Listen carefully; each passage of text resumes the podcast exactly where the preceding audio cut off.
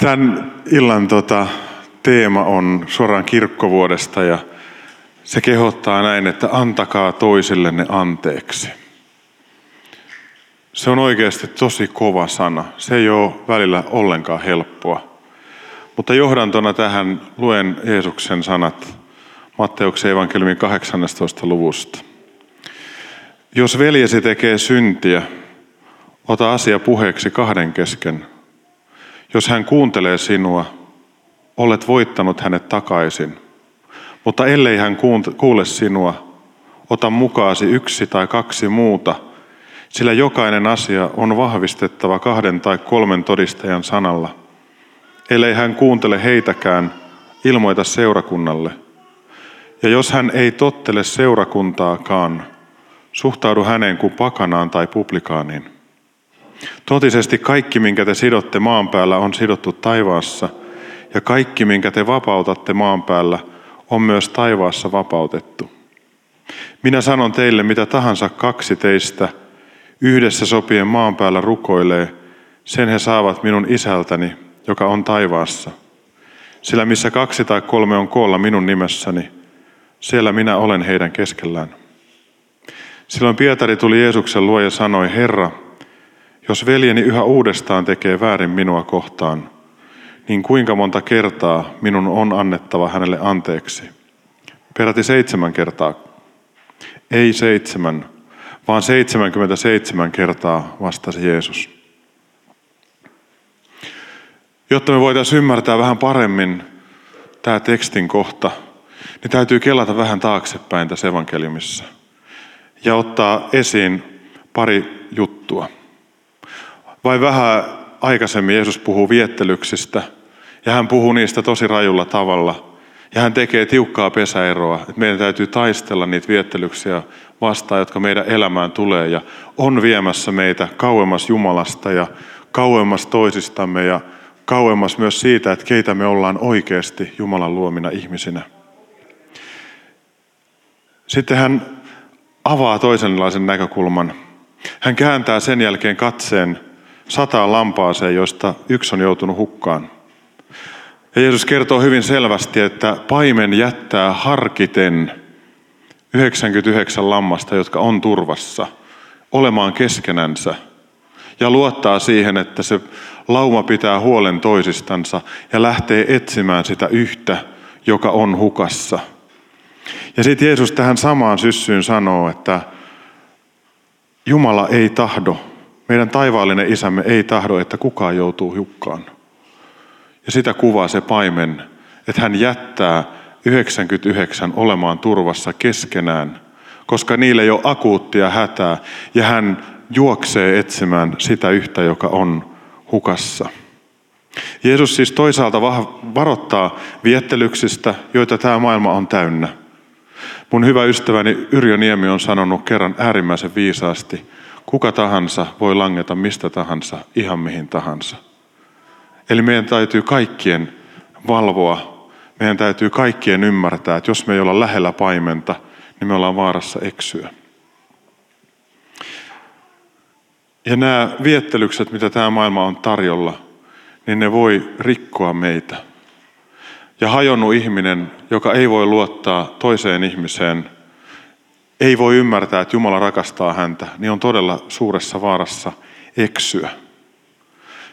Kun me nähdään ihmisiä, jotka eivät osaa uskoa Jumalaan, tai on mennyt sisäisesti rikki, ja sen takia hakee elämän tarkoitusta tai tyhjyytensä lääkitystä jotakin kautta epätoivoisesti, alkoholin tai päihteiden tai jonkun muun kautta, niin kenelläkään meistä ei ole varaa, eikä kukaan meistä saa vähätellä näitä ihmisiä. He on meitä ihan samalla tavalla kuin sinä ja minä, mutta he on mennyt rikki. Ja sen takia Jeesus meitä kehottaa anteeksi antamiseen ja hän kehottaa, että me jätetään se turvallinen 99 ja lähdetään katsomaan, missä se yksi on. Ja se ei ole helppo duuni, mutta siihen meitä kutsutaan. Ja kun tämä on se tausta, josta Jeesus siirtyy puhumaan, että jos veljesi tekee syntiä, niin ota asia puheeksi kahden kesken, niin me tajutaan, että Jeesus ei sano, että ole valmiina moittimaan koko aika toista. Että odota vaan tilaisuutta, että pääset rokottamaan ja olemaan sille kova. Vaan Jeesus puhuu täynnä lempeyttä ja rakkautta jokaiselle kuulijalleen. Että jos on niin, että sä huomaat, että sun veli tai sisko on liukkaalla pinnalla ja eksymässä, joutumassa harhaan, niin sen tähden ota se asia puheeksi sen toisen kanssa. Juttele rauhassa kahden kesken. Miksi kahden kesken? Sen takia, että jos mä puhun toisen ihmisen kanssa, niin siinä ei ole joukkopainetta. Vaan me voidaan puhua niin kuin puhutaan mies miehelle, nainen naiselle, ystävä ystävälle. Ja me voidaan ottaa puheeksi se Jumalan unelma, mitä, mitä hänellä on tätä ihmistä varten. Ja sitten me saadaan pyytää, että Jumala antaisi viisautta näihin hetkiin. Ja me saadaan pyytää sitä, että pyhä henki jollakin tavalla kutkuttaisi sitä ihmistä sisältä. Ja hän havahtuisi siihen, että se tie, mille hän on lähtemässä tai jo lähtenyt, vie hänet eroon Jumalasta ja se on kuoleman tie. Ja jos hän kuulee sinua ja havahtuu, niin hänestä ei tule sellaista lammasta, joka joutuu hukkaan, vaan sä voitat hänet takaisin. Siksi on tärkeää puhua kahden kesken ensin ihmisen kanssa.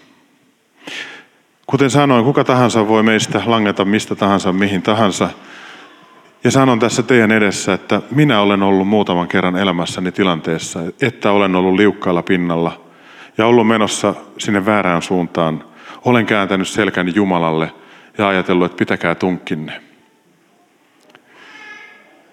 Ja otan esiin yhden tilanteen. Kun olin 17-18-vuotias, niin olin jo niin kuin liukumassa pois seurakuntayhteydestä. Olin jo paatumassa. Ja sitten kävi sillä, että tietämättä tästä mitään ystäväni Riina, nykyinen vaimoni, pyysi minut mukaan tervetuloa Tuomas musikaaliin. Minä en osannut laulaa, enkä osannut tanssia – Mä olin täydellinen valinta musikaaliin. Tämä voi tulla yllätyksenä, että mä en ollut päätähti. Mutta siinä musikaalissa tarvittiin nuoria miehiä tai miehen alkuja, niin minäkin kelpasin. Ja se musikaali jollakin tavalla veti mut takaisin Jeesuksen luokse.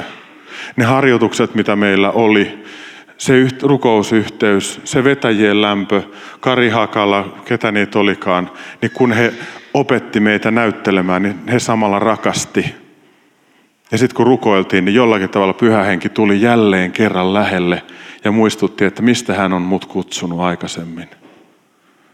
Ja sitten se, ne houkutukset hiljenivät vähitellen ja mä sain astua takaisin Jeesuksen luokse. Sä et koskaan tiedä, missä toinen ihminen on menossa – mutta jos sulla on pienikin kehotus asettua rinnalla tai kutsua häntä johonkin, niin tee niin. Mä oon äärimmäisen kiitollinen siitä, että Riina voitti mut silloin takaisin Jeesuksen luokse. Silloin me oltiin ystäviä ja tuttuja. Meillä ei ollut mitään hajua siitä, että voi joskus olla toisin.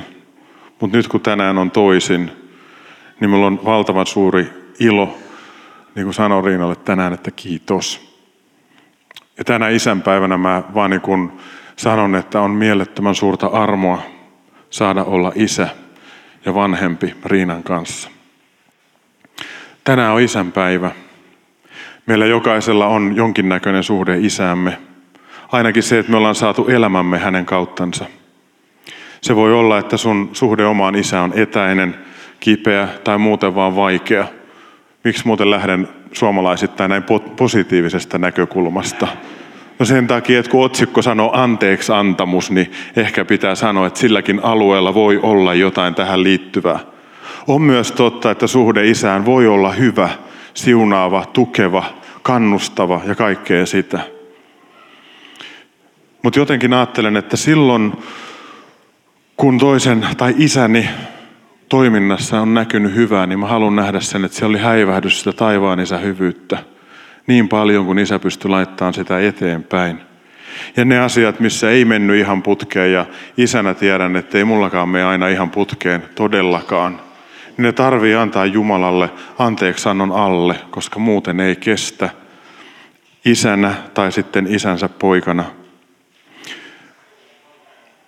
Mutta nyt kun mä oon isä, niin mä ymmärrän omaa isääni paremmin, koska mä ymmärrän, että hänellä on ollut omassa elämässä paineet, hänellä on ollut omassa elämässä vastuut. Ja tietää, että joskus on vaan väsynyt ja kärttynyt ja muuten vaan ääliö. Niin se vaan kuuluu myös isyyteen ja vanhemmuuteen. Mutta tänään mä kiitän taivaallista isääni siitä, että hän näytti rakkautensa minun isälleni ja minun veljelleni, jotka saavat olla jo kotona isän luona.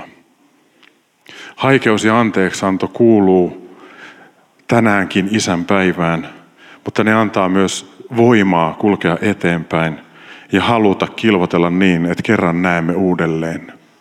Isän päivä kutsuu meitä katsomaan isään, joka antoi poikansa, jotta meillä voi olla vapaus. No pitäisi varmaan mennä takaisin tuohon tekstiin, kun se on tuohon annettu, niin mutta jos ihmisen kanssa on keskusteltu kahden kesken ja hän ei vaan niin kuin havahdu, niin mitä sitten? Sen takia, että me, rakkaus velvoittaa ja kutsuu meitä, anteeksianto kutsuu ja velvoittaa meitä, niin me ei voida jättää sitä ihmistä yhden keskustelun jälkeen ja todeta, että toivoton tapaus. Vaan me pyydetään kaksi, yksi tai kaksi itsemme mukaan ja mennään ja jutellaan.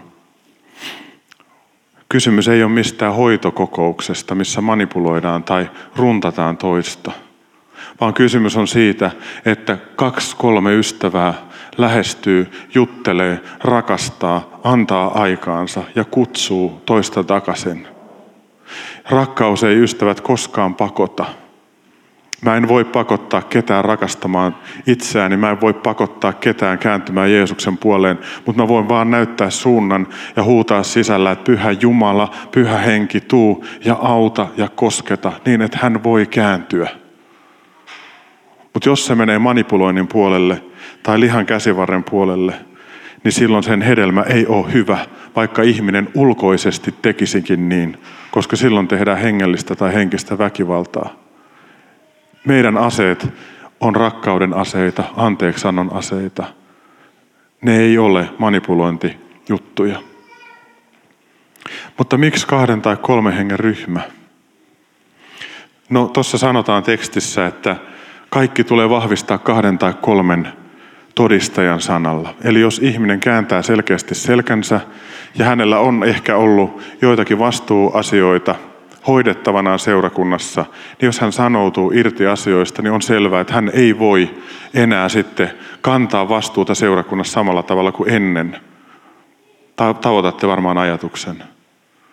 Ja silloin se täytyy tehdä seurakunnalle tiettäväksi, että hän on tehnyt tällaisen ratkaisun, hän haluaa kulkea tohon suuntaan, rukoilemme hänen puolestaan, mutta ei voi enää kantaa samalla tavalla vastuuta, kun ei ole enää mukana niissä arvoissa. Toinen syy, minkä löydän tähän, että kaksi tai kolme hengen ryhmä, niin tuossa vähän aikaisemmin Matteuksen evankeliumin, tässä samassa evankeliumin luvussa 16, löytyy myös ajatus siitä, että me voimme vapauttaa, me voimme sitoa, me voimme päästää joitakin asioita tällä puolella taivasta niin, että ne on totta myös sillä toisella puolella taivasta. Tuossa luvussa 16 Pietari on sanonut, kun Jeesus on kysynyt, että kuka ihmisten, kuka minä teidän mielestänne olen, niin Pietari on sanonut, että sinä olet Messias, elävän Jumalan poika. Ja tähän Jeesus sanoi, että tätä et voi tietää inhimillistä kautta, vaan tämän on ilmoittanut sinulle minun isäni, joka on taivaassa.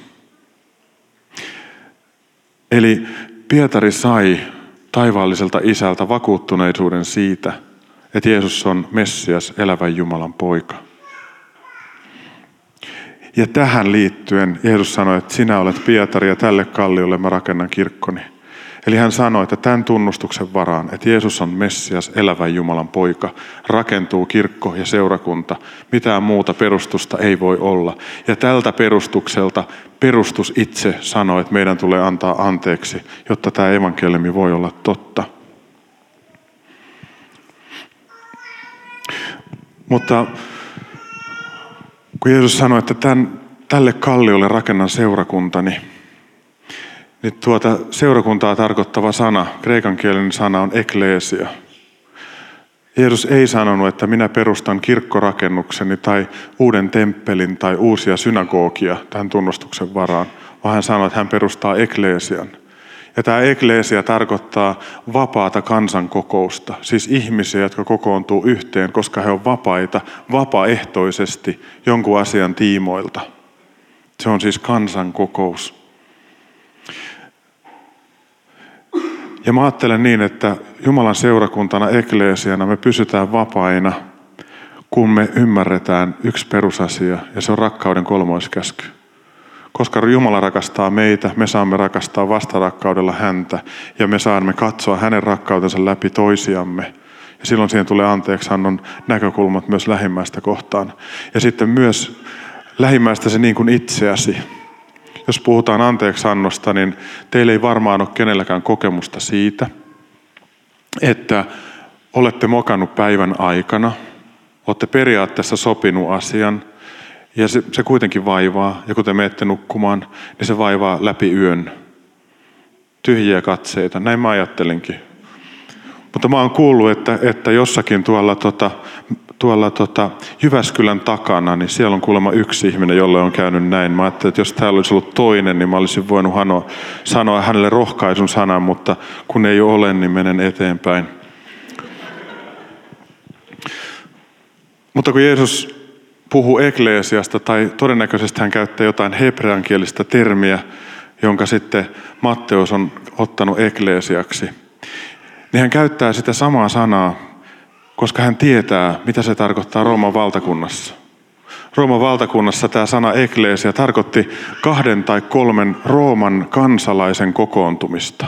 Ne, jotka oli saanut Rooman kansalaisuuden, kun kaksi tai kolme oli koolla, niin siellä oli ekleesia.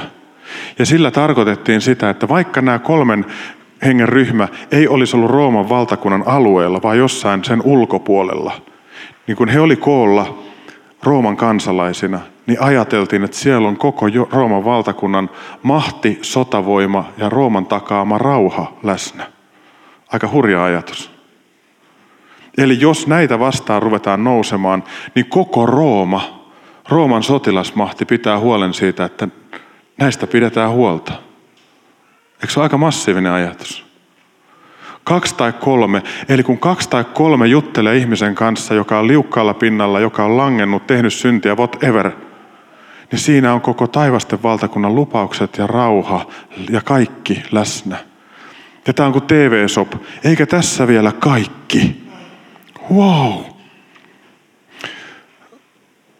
Juutalaisille oli tärkeää lukea lakia ja tutkia lakia. Ja siellä ajateltiin, missä kaksi tai kolme tutkii yhdessä lakia keskenänsä, niin siellä on Jumalan kirkkaus, eli Shekenaa, läsnä.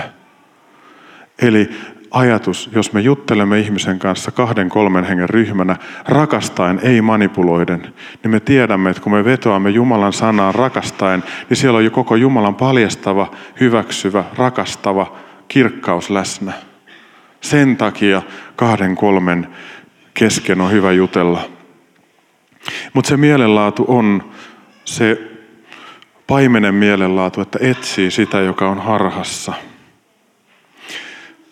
Jos ihminen siitä huolimatta kääntää selkänsä, kävelee ovesta ulos, niin se rikkoo keskustelijoiden sydämen. Ei ne heitä perään kiviä, koska siihen, siihen meitä ei ole kutsuttu, vaan se rikkoo heidän sydämen.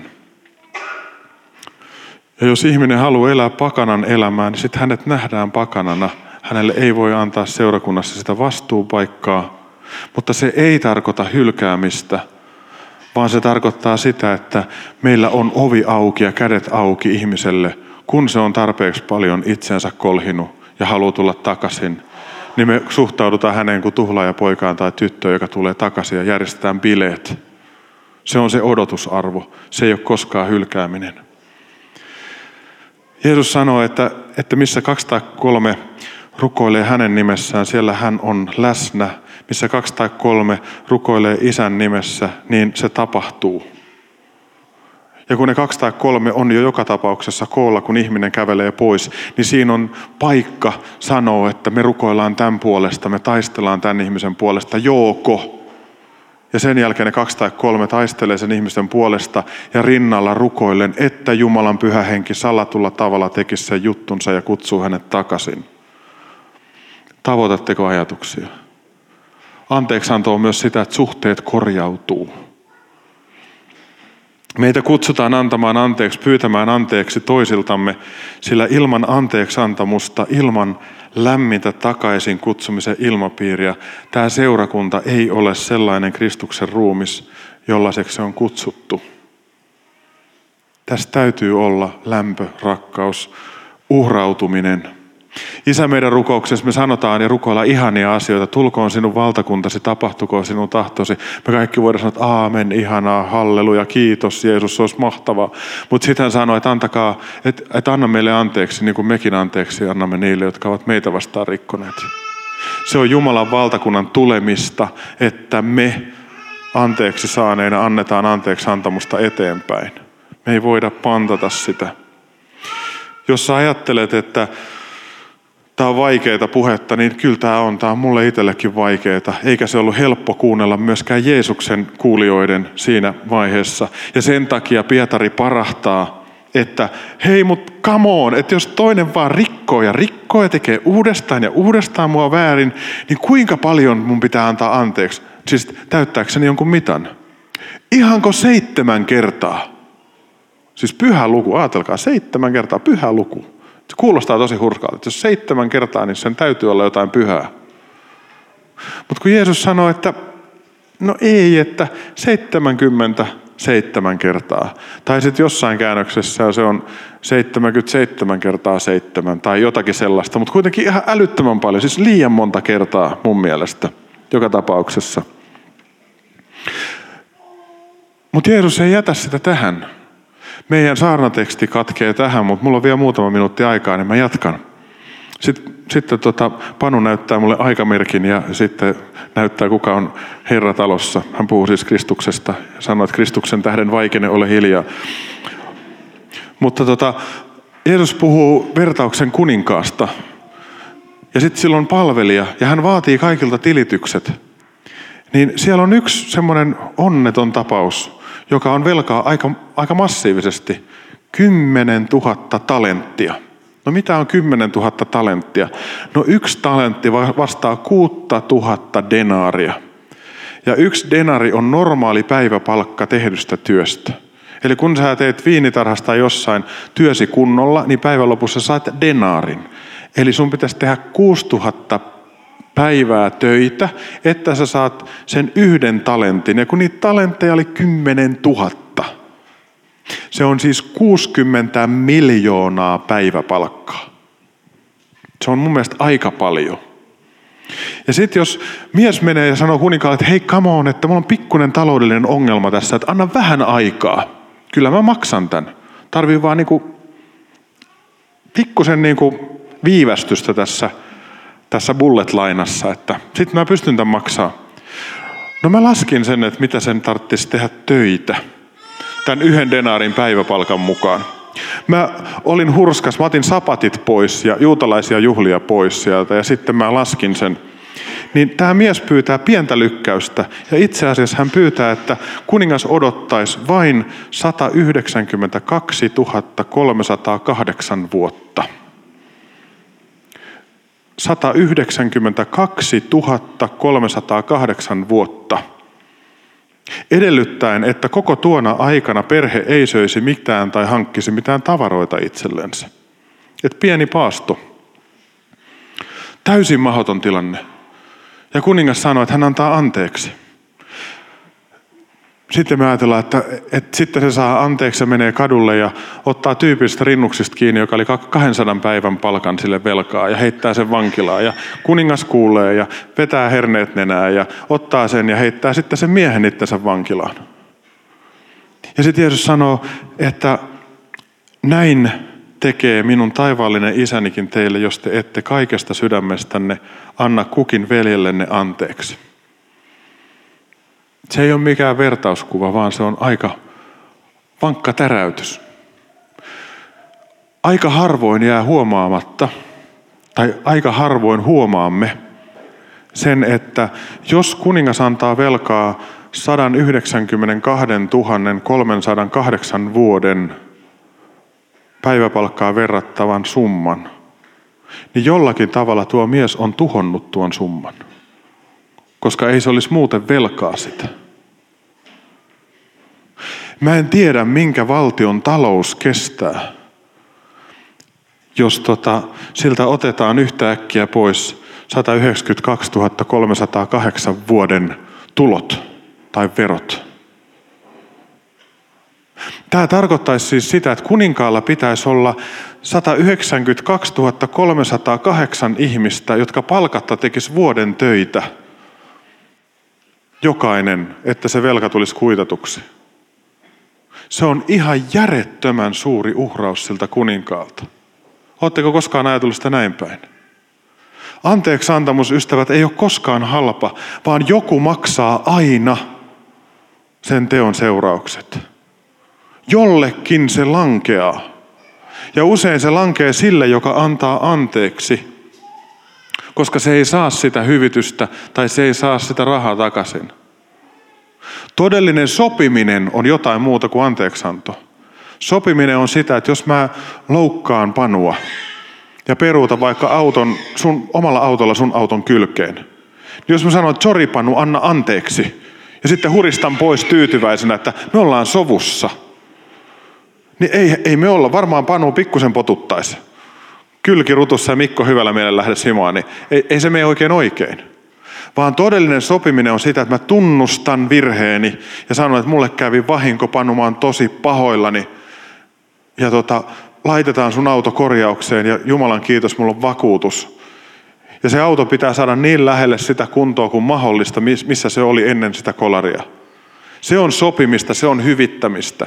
Ja anteeksi pyytäminen on myös sitä, että kun sä pyydät anteeksi toiselta ihmiseltä, se ei ole kevyt juttu. Vaan samalla, jos sä pyydät todella anteeksi, se on sitä, että sä sanot, että mä en halua te- toimia näin enää sua kohtaan. Se on myös mie- mielenmuutos.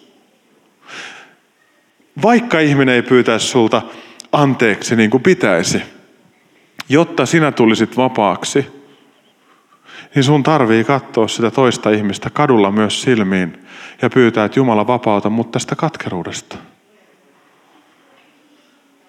Anna mulle voimaa antaa anteeksi, koska minussa itsessäni sitä ei ole. Anteeksianto ei tapahdu näin, vaan se on usein pitkä prosessi, jossa me tarvitaan Jumalan apua. Anteeksianto ei ole sitä, että sä hyväksyt sinua kohtaan tehdyn teon. Se ei ole koskaan sitä vaan anteeksanto on sitä, että siitä huolimatta sinä valitset niin, että sä vapautat toisen ihmisen omalta puoleltasi. Ja silloin sen toisen ihmisen läsnäolo ei rajoita sun elämää. Sä et halua enää vaihtaa kadun toiselle puolelle, vaan sä kykenet kohtaamaan hänet kasvoista kasvoihin. Ja sitten rakentamaan sitä ehkä uudelleen. On ihmisiä, joiden kanssa on tosi vaikea olla. On ihmisiä, jotka manipuloi. Silloin anna anteeksi, mutta ota myös etäisyyttä riittävän paljon, että sä pystyt itse elämään ja hengittämään. Ja Luukas 10 valmennuksissa sanon aina, että siunatkaa aina siltä etäisyydeltä, kun pystytte niin paljon kuin pystytte, koska se on osa sun omaa parantumista. On muuten valtavaa, että tällaisina reppanoina sinä ja minä saamme olla rakastavan isän lapsia. Ja vaikka me mokaillaan omassa elämässä, aiheutetaan pahaa mieltä, vaikka anteeksiantamuksen prosessit meillä on enemmän ja vähemmän kesken, niin isä tunnistaa meidät lapsiksensa. Ja hän rakastaa sun ääntä. Hän rakastaa sun ylistystä. Hän rakastaa sitä, kun sä käännyt isän puolelle sanot, isi, täällä on minä. Ja isi sanoi, että mä olen sussa ihan vieressä. Älä pelkää.